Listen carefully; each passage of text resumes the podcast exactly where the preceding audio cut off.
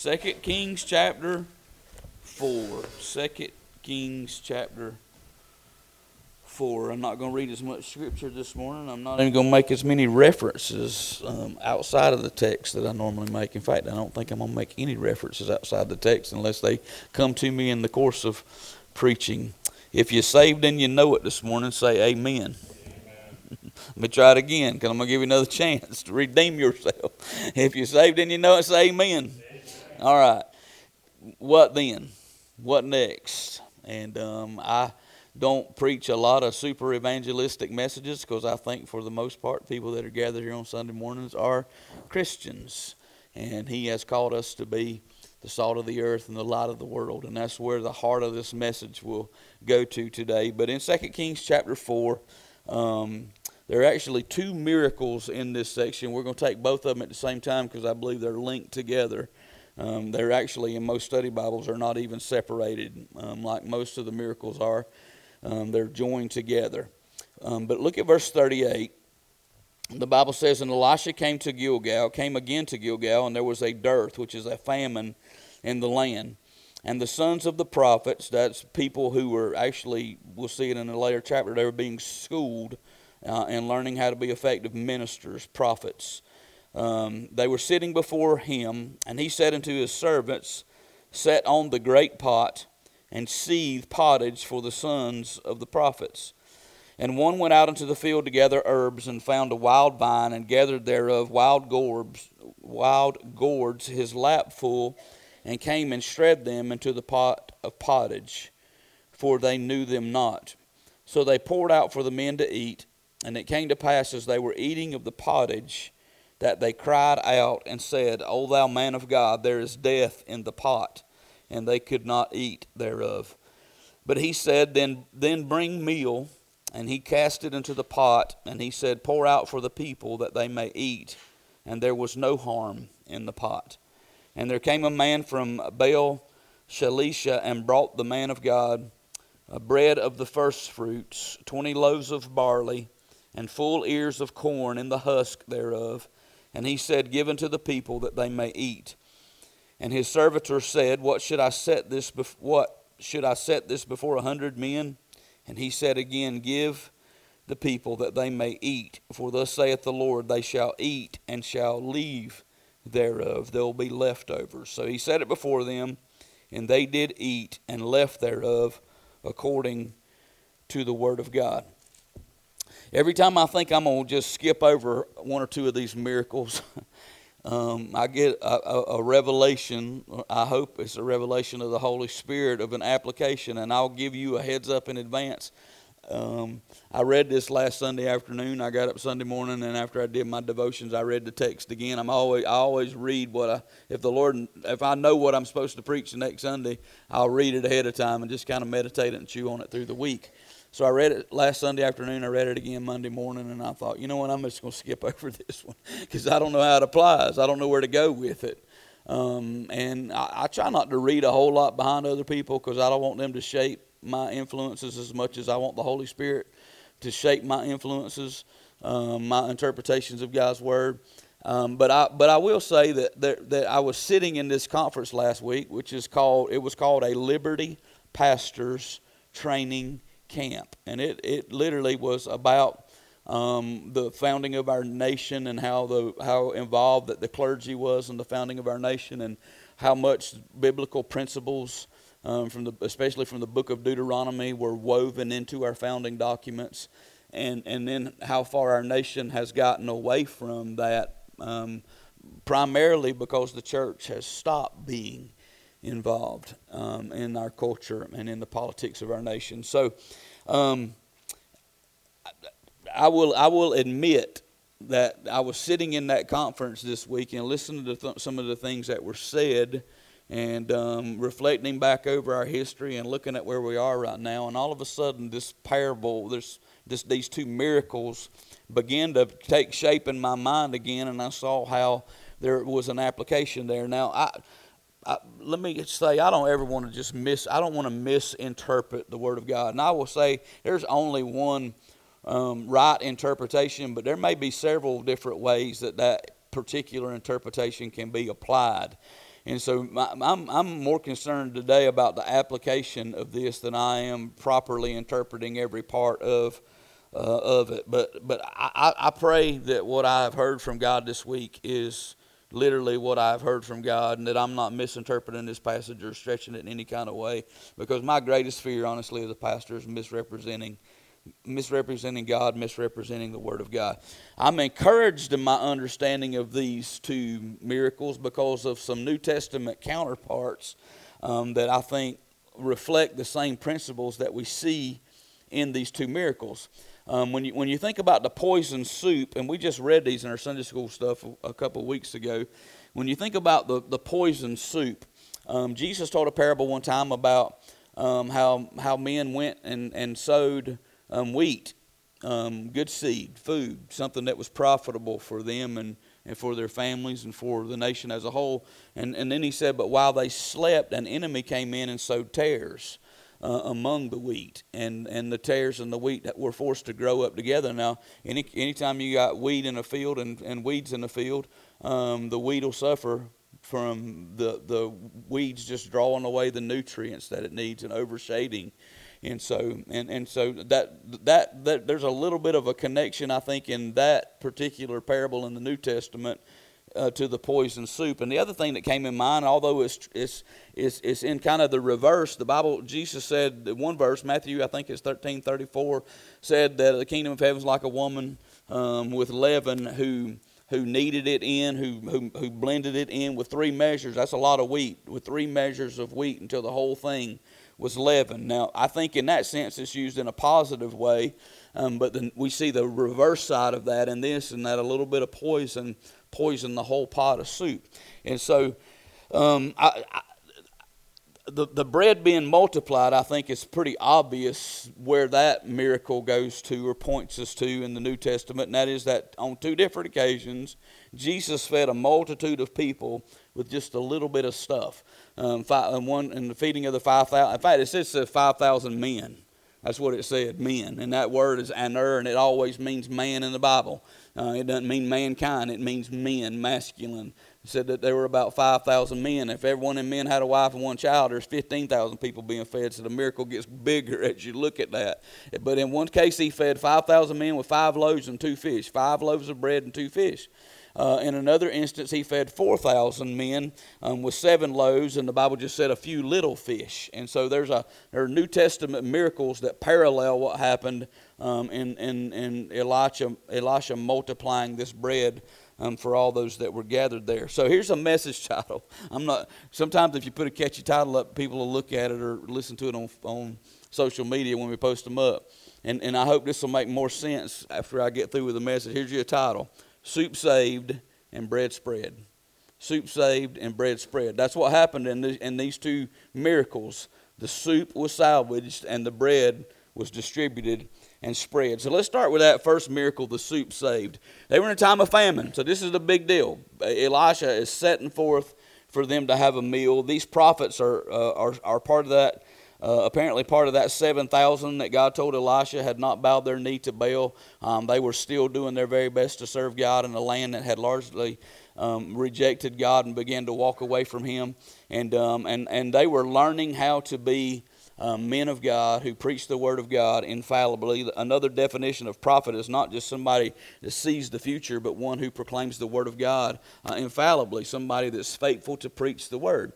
So these 7,000 prophets um, saw who was probably the chief prophet at that time, who was Elisha, and they were setting before him, being spiritually fed, when Elisha said, These men are hungry and they need food to eat. Um, it's about the same thing that Jesus did when he was ministering to those multitudes, and he realized that it had been a long day and that they had sit and listened to him, and that now they needed to be fed some physical food. And, and so, in this time of famine, they went and gathered what they could. All pottage is is soup um, which is basically a combination of whatever edible elements you can gather up together and put them in a pot and boil them. Any y'all ever, as a kid, I, we do it to this day. My mom will do it in a heartbeat. Whatever's left over, she'll mix it. With, she calls it goulash. She'll mix up whatever's left over, make a soup out of it, and we'll finish it off like that. Basically, that's all soup is. It's just throwing whatever you can find that's edible in a pot and seeing what it tastes like. Sometimes it's a hit and sometimes it ain't. Um, but this is a, these people are living in the midst of a famine, and, and Elisha says, just go out and get whatever you can get that's edible. Let's boil it all together and, um, and make a huge pot of soup to feed everybody with. Well, I don't know if it, it, the Bible is not clear whether it was one of Elisha's servants or whether it was one of the sons of the prophets. It could have been either. They, they actually, um, the sons of the prophets could have been considered servants as well.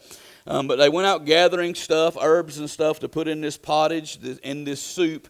And one of them mistakenly gathered a, a vine and the fruit of that vine, which the, which the King James Version calls a gourd. Looking it up, it was probably it probably had the appearance of a cucumber or a squash or something along those lines. Not knowing that it was poisonous, the Bible said that he gathered it up and shredded it into um, the soup. And uh, and when the, as the men began to, you know, I could get pretty graphic here, but I'm not um, looking up the word and some of the suppositions of what people thought that it was. It probably had an almost immediate effect in making people nauseous and, and vomiting. It was uh, it was something that would just tear up the digestive tract very quickly and could ultimately lead to death because of dehydration. Uh, so, so these men very quickly discovered that what they were eating had poisoned them. And Elisha saved the soup simply by casting meal into the soup, um, essentially um, healing it and then distributing it back out as an antidote for those that had already ingested it. They, they, they had been poisoned by it. Elisha um, had the meal thrown into it, then dipped back out of the pot and fed it to them again, and they were able to eat it, and there was no death found in the pot. So, um, here's where I think an application, and, and please stay with me because I think you'll see this like I did if you'll just listen carefully. Um, I'm going to make one because this is the thing that kind of illuminated my understanding of what I'm seeing here so I'm to make one very specific application, and then at, at, as we move on from this point, I'm to broaden that application out a little bit. Um, because of the week that I just came out of, and, and, I, and I know, and you know, and I've preached before, so you know where I stand on these things. Um, but our country and our culture was birthed in a famine of liberty um, if you look back at our founding documents, if you look at the reason that the pilgrims came here to begin with and suffered the things that they suffered and did the things that they did, it's because they longed for the liberty, especially the liberty to worship God freely.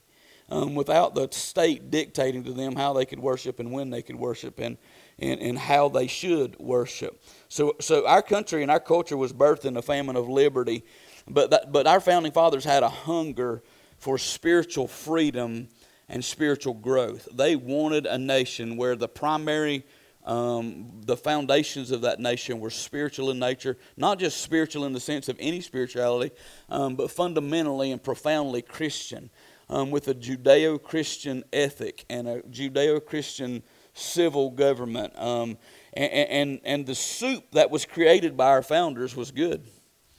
I mean, the soup that our, that our the, the, all the things that our founding fathers did when they gathered themselves together and began to put our Declaration of Independence together, and then later the Constitution, and then later on beyond that, the Bill of Rights. They were mixing together. They, they were joining hearts and joining minds and joining in prayer um, for God to give direction about how He would have them build this nation. Um, in fact, I um, I remember reading and hearing this week Benjamin Franklin in the midst of the in the midst of their attempts to try to add, there were several states that would not sign the Constitution that was written because they felt like things had not been enumerated that gave the federal government too much power.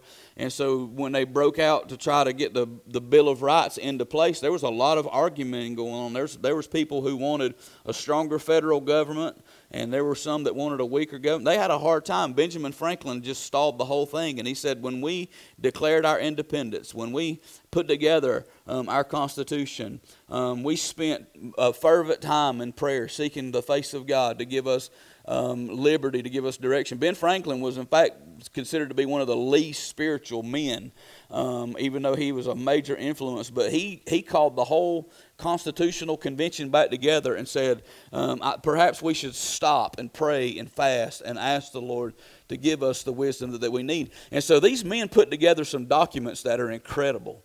Um, the soup that they made was good.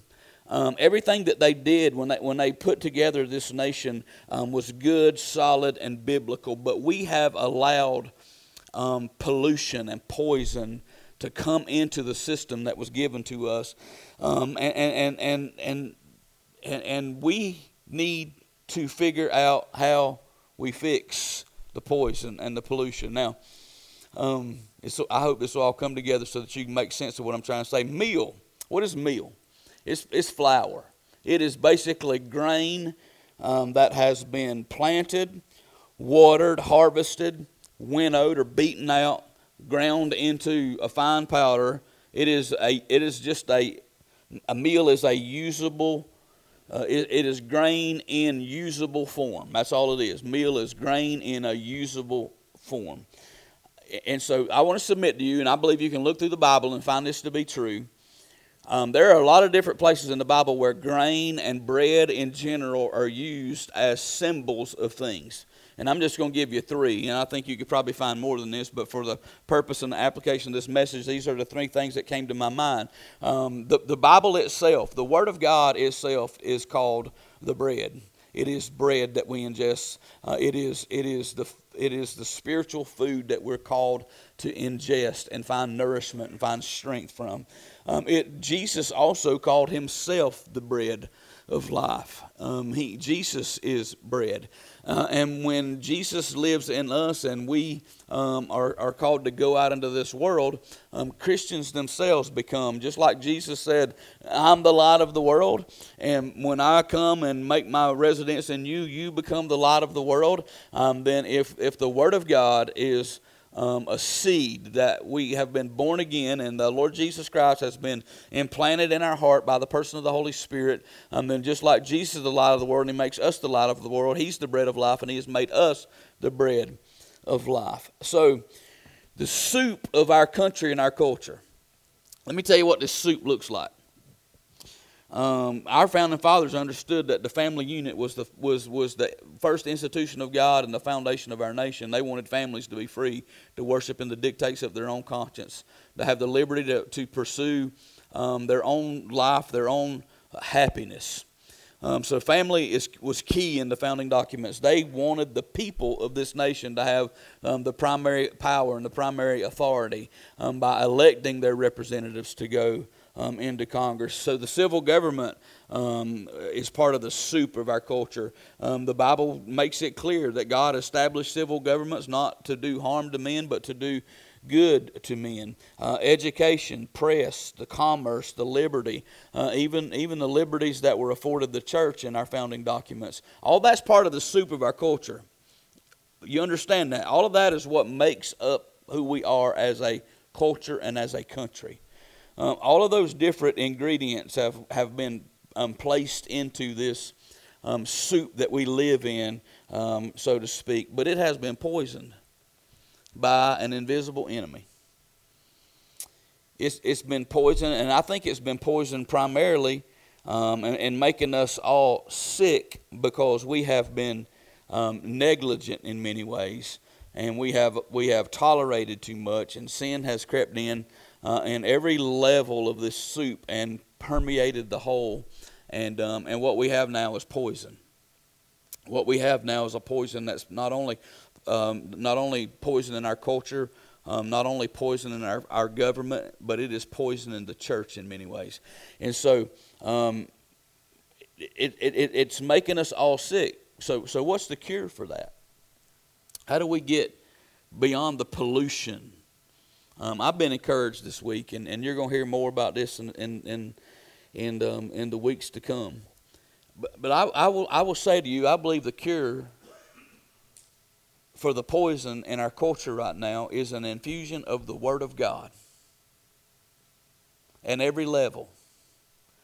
And, and uh, just if you just go back through everything that I just said, the, an infusion of the Word of God in your family, an infusion of the Word of God in our civil government, getting back to those founding precepts, an infusion of the Word of God into our education, an infusion of the Word and the truth of God into our into our free press, an infusion of the Word of God into the commerce of our nation. The Bible has a whole lot to say about money, um, and and one of the things that makes God angry, and one of the things that brought His judgment upon um, Israel as they were using unjust weights and measures in their dealings with others. And, and God uh, looked upon that and judged that in the nation of Israel. So the same is being done in our nation today. We need an infusion of the Word of God and the principles of the Word of God. Um, we need an infusion of the Lord Jesus Christ. Our primary job in this world is evangelism, and we're doing a very poor job of that. Our primary um, responsibility in this world is, is uh, not just to have God's word infused in us, but to take that word out to the masses and declare it to them, and not just to make converts, but to make disciples, to make followers of Christ.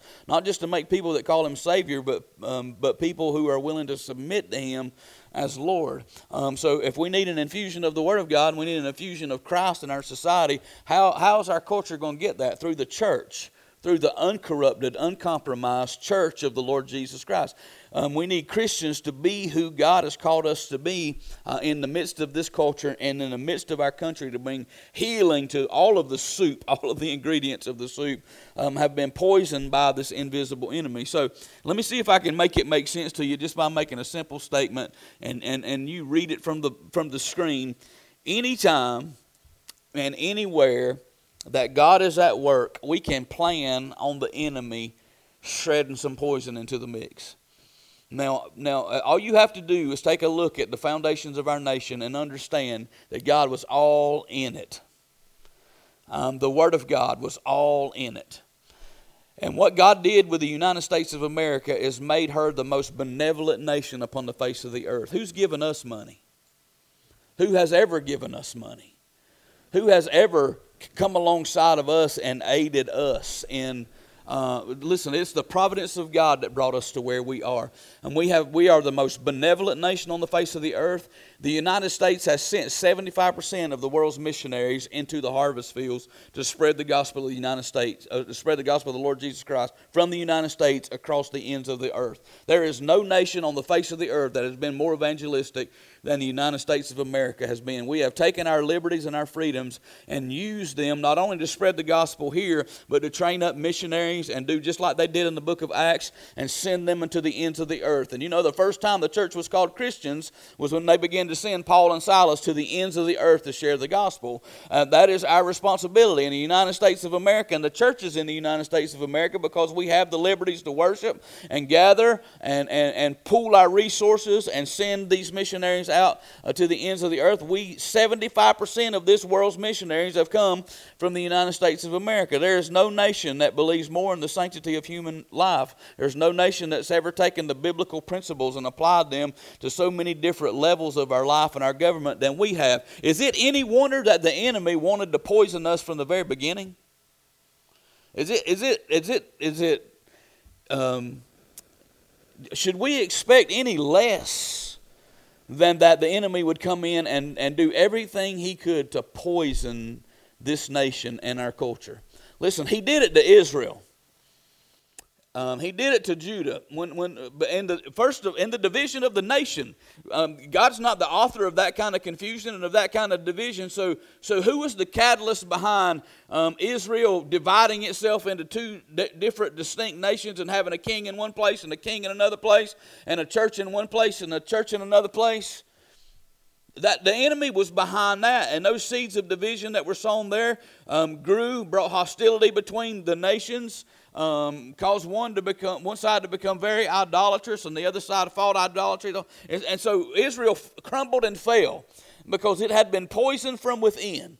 And i think our nation is about to crumble and fall because we have been poisoned from within and we have to have, we, we, we have to have an infusion again of the Word of God. We have to have an infusion of Christ, an evangelistic effort to reach this nation with the gospel of Christ. We have to have Christians that are willing to be the salt of the earth and the light of the world, who, who will be the healing meal, the bread that is mixed into this um, soup that brings healing, that, that, um, that, that, that not only can we can, can we heal what's, what we've got, but that we can begin to undo what's been caused by it, just like that suit was healed that day. Now, I, we can, that's a very specific application of it. Um, but, but maybe it'll help you understand where I'm going with this if I make a broader application of it. Anytime, anywhere God is at work, you can look for the enemy to shred some poison into the mix. Now, Israel is one good illustration of that. Rome is another good illustration of that. The Roman Empire, um, by by around 300 AD, had become had had, had declared itself to be a Christian nation. And then, um, when Christianity married itself to the state, which is what the founding fathers were were were warning against, when when when Christianity and the state married themselves together, uh, and the civil government and the church became one, it created all kind of problems. It created power structures and hierarchies that should have never existed.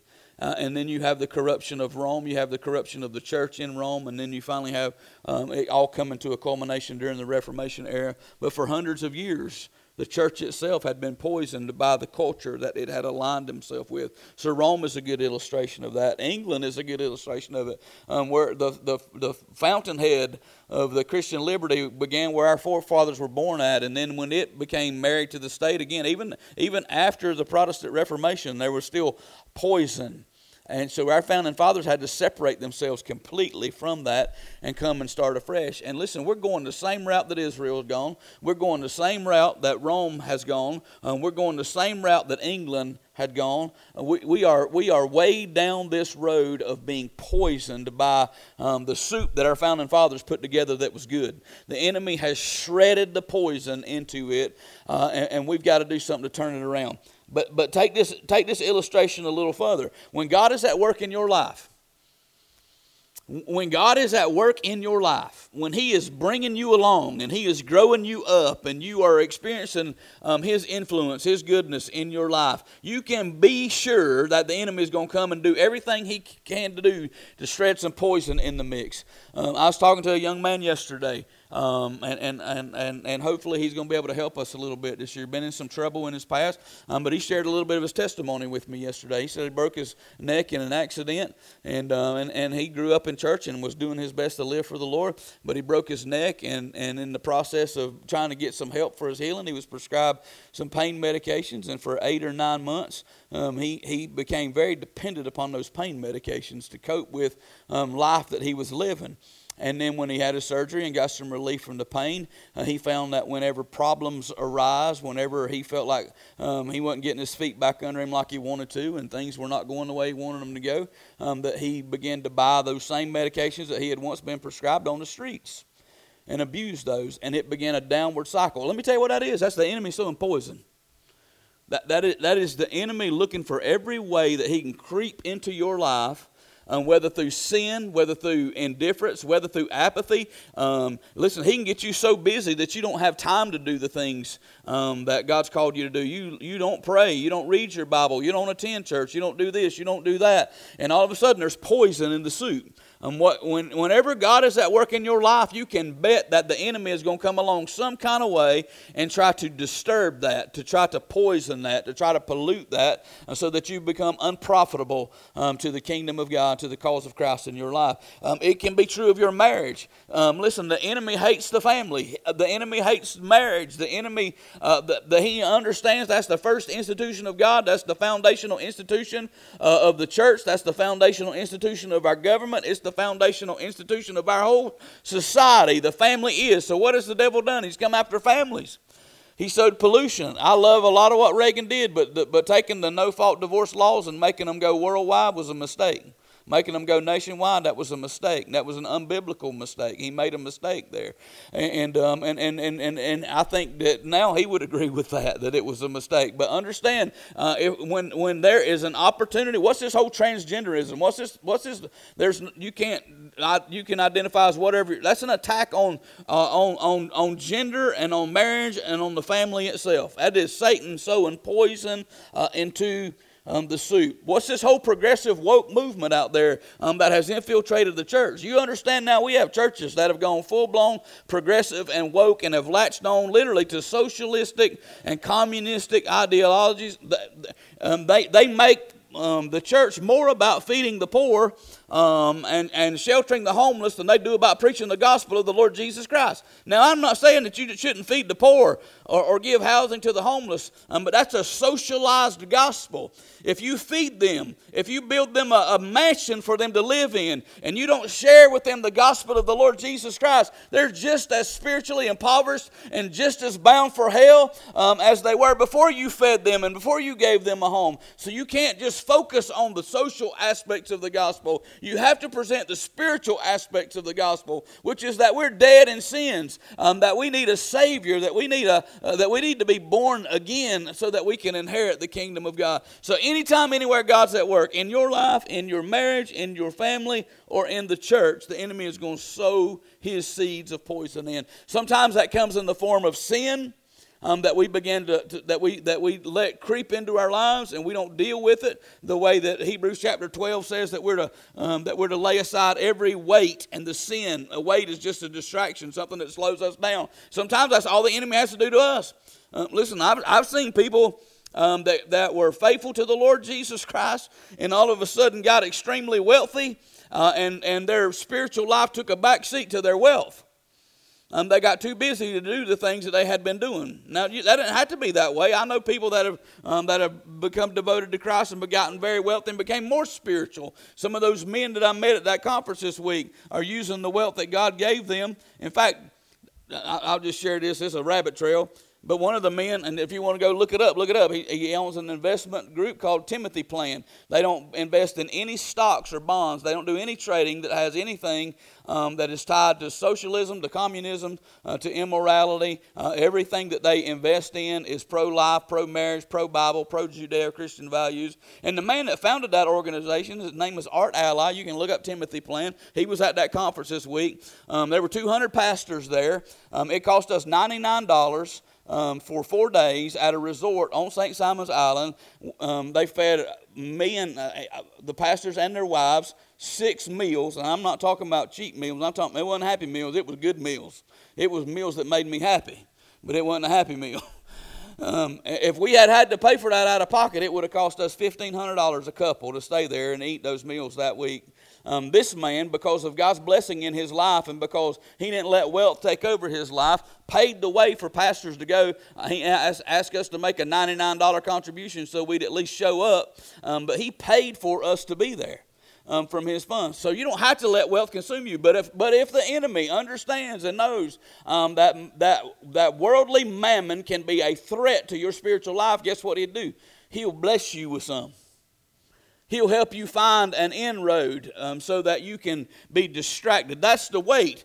Hebrews chapter 12 says, Don't just lay aside the weight, but lay aside the sin that so easily besets you, that so easily knocks you off course, that so easily poisons your life. And so the poison can be sin, it can be apathy towards the things of God, it can be tolerance of things in your life that ought not to be tolerated. But whatever the poison is, the cure is the same an infusion of the Word of God, an infusion of the Lordship of Christ, for, for you to be who God has called you to be, um, is the solution for your life, it's the solution for your family, it's the solution for your civil government, for this culture, and for every church. Um, it is for you to be who God has called you to be because you have been born again by an incorruptible seed, which is the Word of God, and the Lord Jesus Christ has taken up the throne of your heart to rule and reign over your life.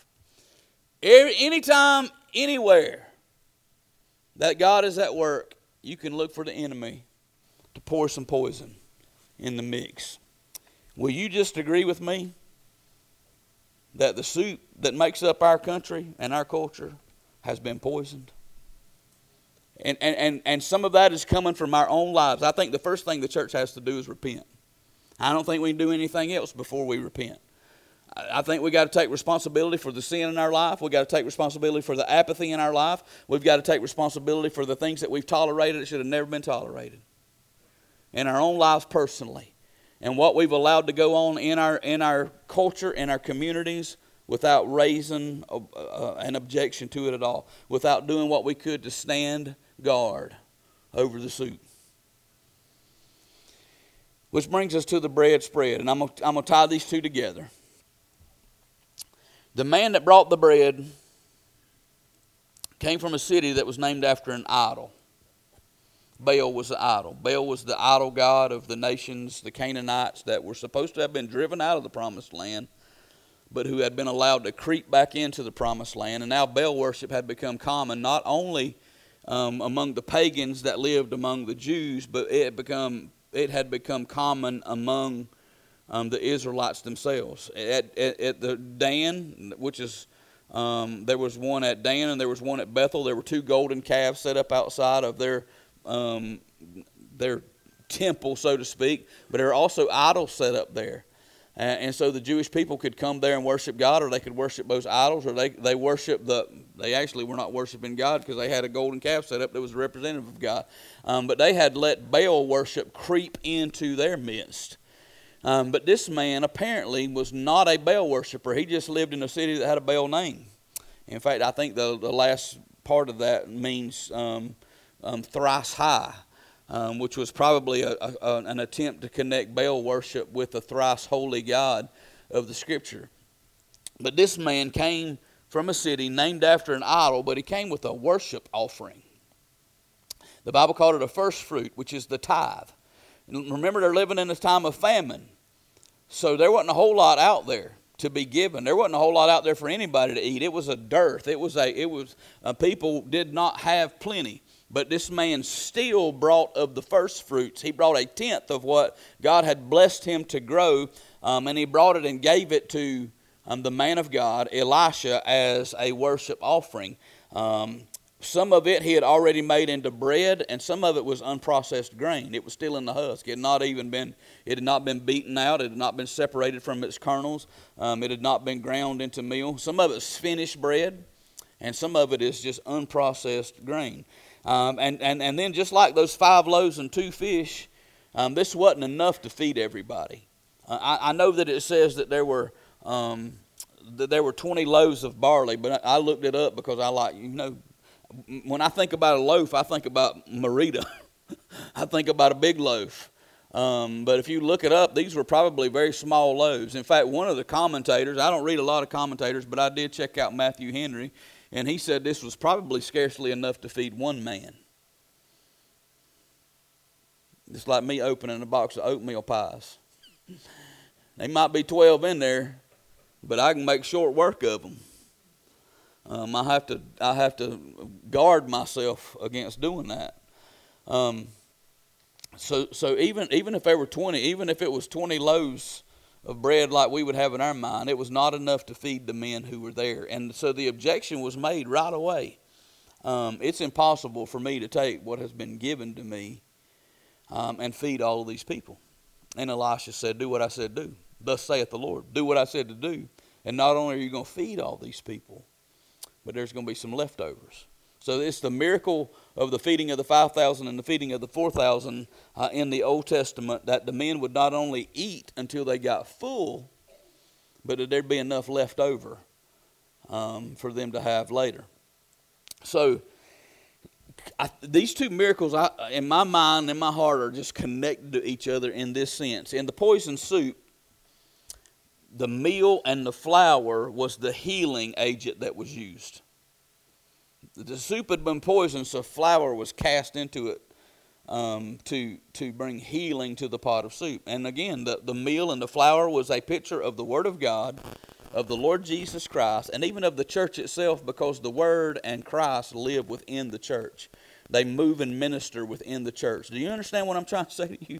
It is the Word of God that, that, that caused us to be born again. We heard the Word. Faith comes by what? Hearing. And hearing comes by what? The Word of God. We heard the Word of God and we believed the Word of God and we were born again of an incorruptible seed, which is the Word of God. And as soon as that took place, when we were born again, then the living Word comes and takes up residence within us uh, in the person of the Lord Jesus Christ. So we have the bread of His Word, we have the bread of life Himself himself living on the inside of us. And they don't only they not only save us, they sanctify us. How are we sanctified? The Bible says that we're sanctified by the word. um, because the Word of God is truth. What does sanctification means? It means that, uh, that the Word of God is making us more like Jesus. The Spirit of God and the Word of God at work in our life grow us up into the image, into the likeness of Christ.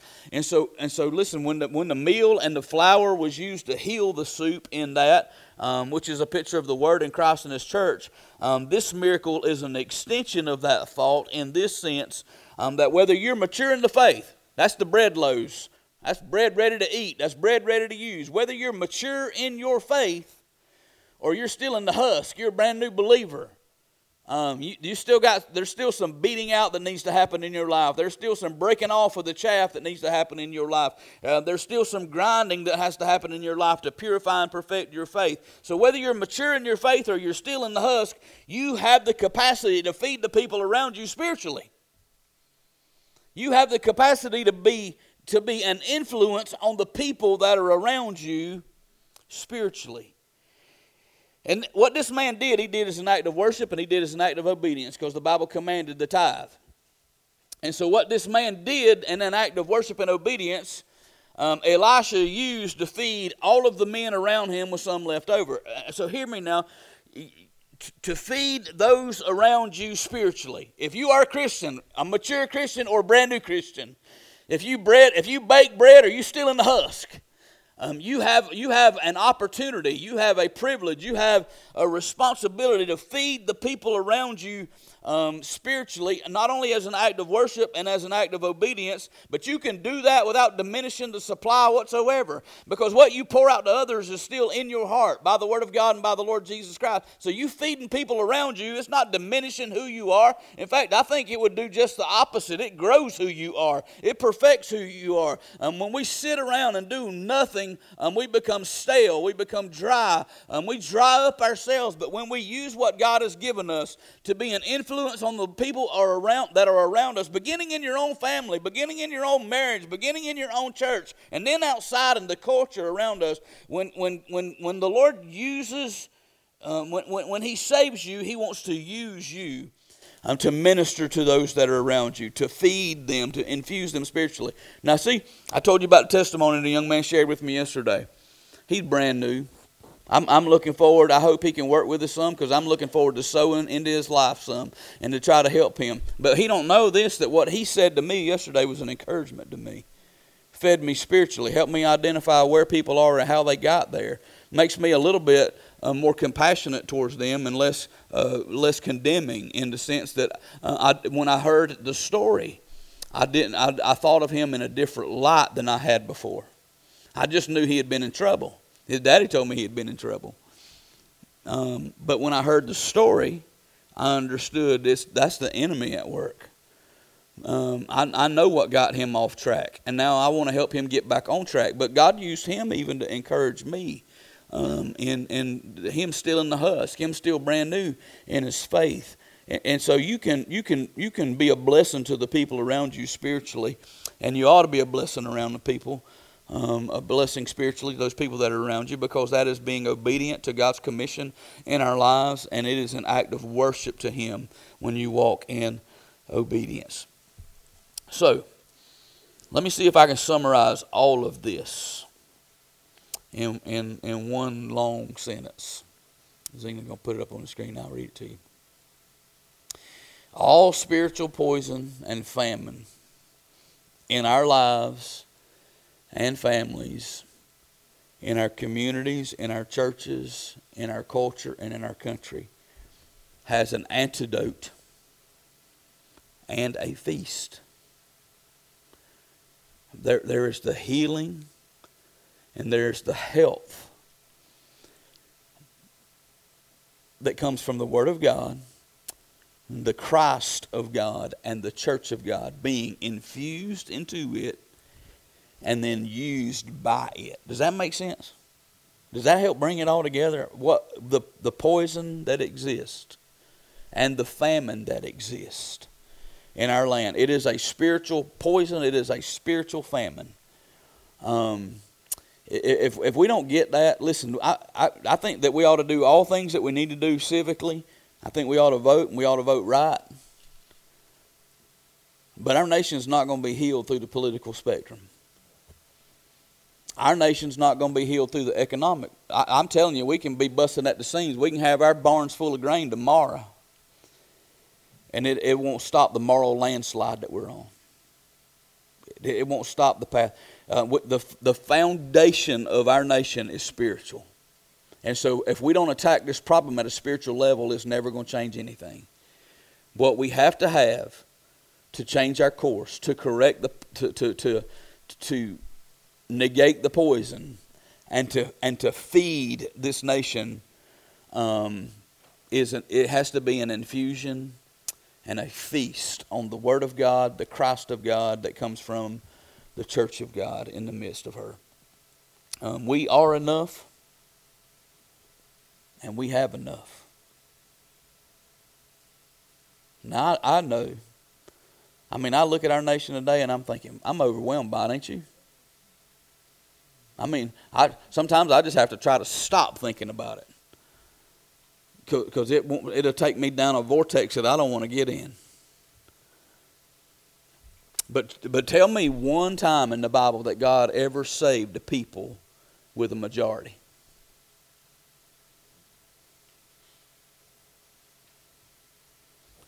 Every great turning that you see in the Scripture was not done by a majority, it was done by a handful of faithful. You remember Gideon's army? I'll just use one example. Midianites coming against Israel. Poor old Gideon was hiding behind a wine press, threshing out wheat, trying to feed his family, scared to death. The angel of God, who I believe is Lord Jesus Christ, found him there and said, Hail, thou mighty man of valor. Gideon said, You got the wrong guy.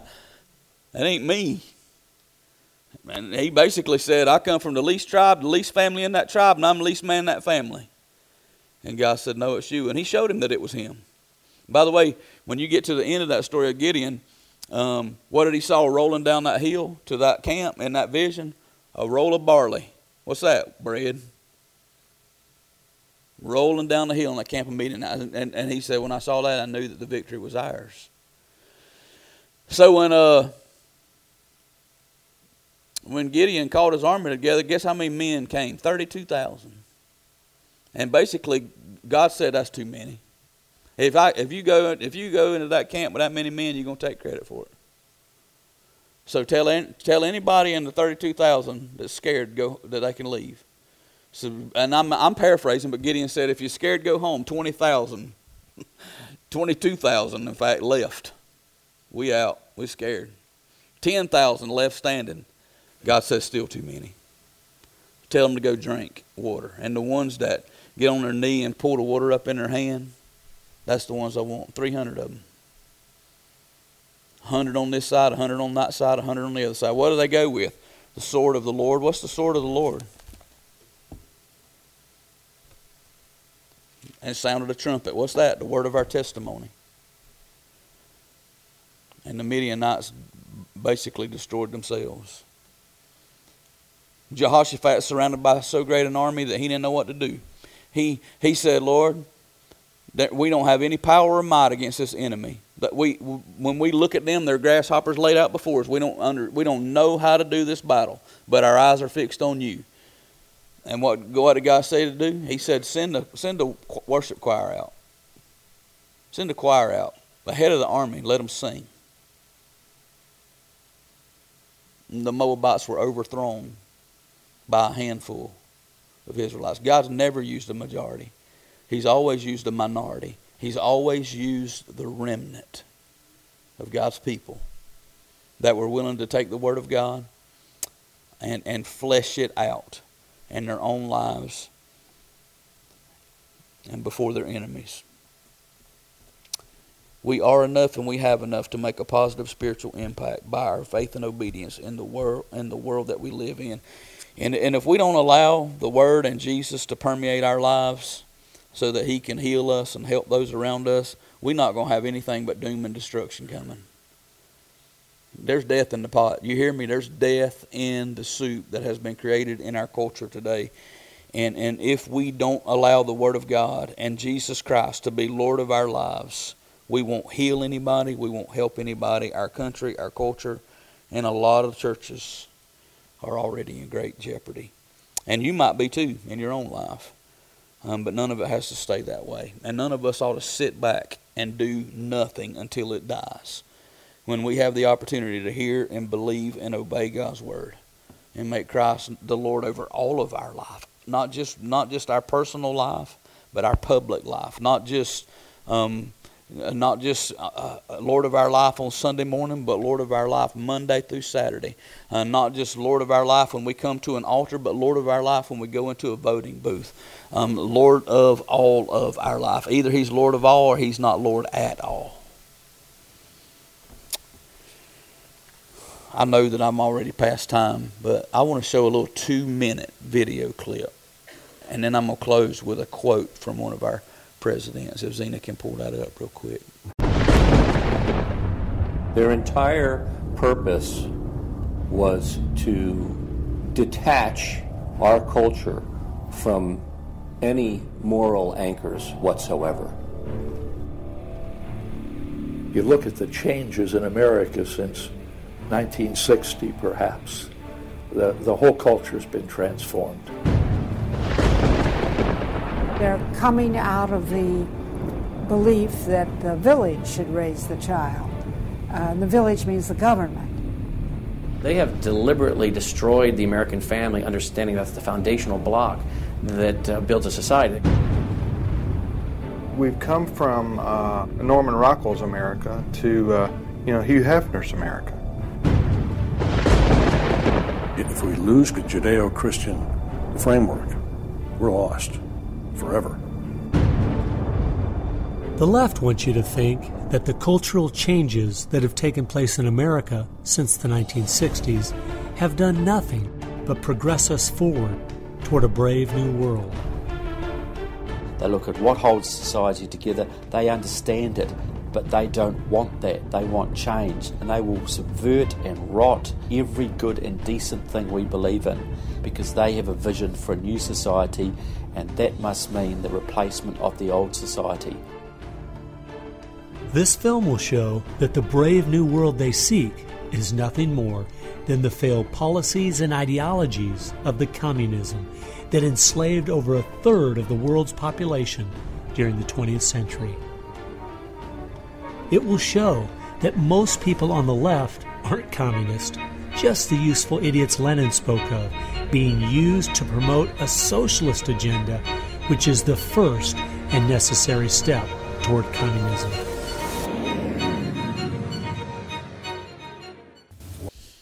That's a that's a two minute trailer. It really just a little fragment of a hour and a half long movie called Agenda that I was exposed to this week at that conference. It's it's powerful. If it don't wake you up, I don't know what will wake you up. Um, I love my Sunday afternoons off, believe me. But next Sunday afternoon, uh, I'm gonna show that that whole movie here, probably six o'clock. Um, you don't have to come. Um, I I don't expect a big crowd, honestly. But but I think the one of the biggest reasons our culture is where it is is because the church has become disengaged from the political realm. We've given up hope in a lot of reasons, in a lot of ways, I think. Um, but I don't want Zion Hill to be part of that. I don't. That's that's poison in the soup in and of itself. When we're apathetic and indifferent and lazy um, in our civil government affairs, then we're complicit in its destruction. Um, Nikita Khrushchev, Soviet leader, 60 years ago, um, said that your children's children will live under communism. Your children's children will live under communism. He said, You Americans are, are gullible. You won't accept communism outright, but we'll keep feeding you small doses of socialism until you'll finally wake up and find you already have communism.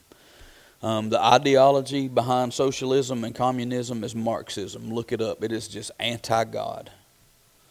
It is an atheistic, secular, humanistic worldview. It is taking over our nation. The whole Black Lives Movement, the two leaders of the Black Lives Movement, are both um, are, are, are both trained Marxist evangelists. That's who they are. Um, it's poisoning our country, and it's our fault because we hadn't stayed engaged. But I, am I'm, I'm gonna do my very best to make sure Zion Hill's gonna be an exception to that rule. I don't think I'll get everybody on board. In fact, I'll just warn you up front. There's probably some folks not gonna come back because they're gonna say he's getting too political. Now I ain't gonna make every message every Sunday a political message, but you'll start hearing an infusion, and there may be a section during this summer between Memorial Day and July the Fourth where you're gonna hear a lot of political because I want us to go back and see what we were made of and what made us a great nation. Um, beginning with the movie next Sunday night, and then I'm going to do a very concentrated effort real soon to get as many people as I can engaged in, in a, and I didn't put it together, it is a very well produced study called Biblical Citizenship. What does it look like when God's people engage in being not only the citizen of a heavenly kingdom, but a citizen of this blessed nation that He's allowed us to be a part of. I'm gonna close with this quote, and then we're going. I'm gonna ask Kim. You can come on, Kim, if you want to play us a closing song. Reverend James Garfield, and I and I did say that right. Reverend James Garfield. Reverend James Garfield was the 20th president of the United States of America became president not long after the Civil War. Was a a major general um, on the Union side of the Civil War, but he was a devout Christian who did he he just um, believed that slavery was wicked and evil, and it was, and it is. Um, he only served from March to September because he was assassinated. Um, I've read a little bit of history on him this week, and by all everything I can read, he was a man who really wanted to turn this nation back to its foundational roots of Christianity, and Satan couldn't have that. He wouldn't have that. So he was he was he was shot and died by sepsis um, in September. He was shot in July, I think. So he was only president, acting president for just a few months. But this is what he said: The people are responsible for the character of our Congress. If that body be ignorant, reckless, and corrupt, it is because the people tolerate ignorance, recklessness, and corruption. If it be intelligent, brave, and pure, it is because the people demand these high qualities. If the next centennial does not find us a great nation, it will be because those who represent the enterprise, the culture, and the morality of the nation do not aid in controlling the political forces. Who's he talking to? The church. To those who have the principles upon which this nation was founded written in their hearts. Because we did not aid in controlling the political forces that are all around us. And it's not just political, um, there are dark spiritual forces at work in our nation, influencing our politics, influencing our economy, influencing um, our education system. And if the church don't wake up, this nation is doomed. And I'm not trying to be a pessimist, and I'm not trying to be a downer, but I'm here to tell you if the church don't wake up, our nation is doomed. Do you know we're almost $35 trillion in debt? China and Russia are already trying to, to, to, to make sure the dollar is not the world standard anymore for currency. When our economy collapses, you can look for anarchy overnight. Now, I don't think it's too late to turn it around, but the church has got to engage. We got to engage. Let's stand. Lord, I thank you for your word.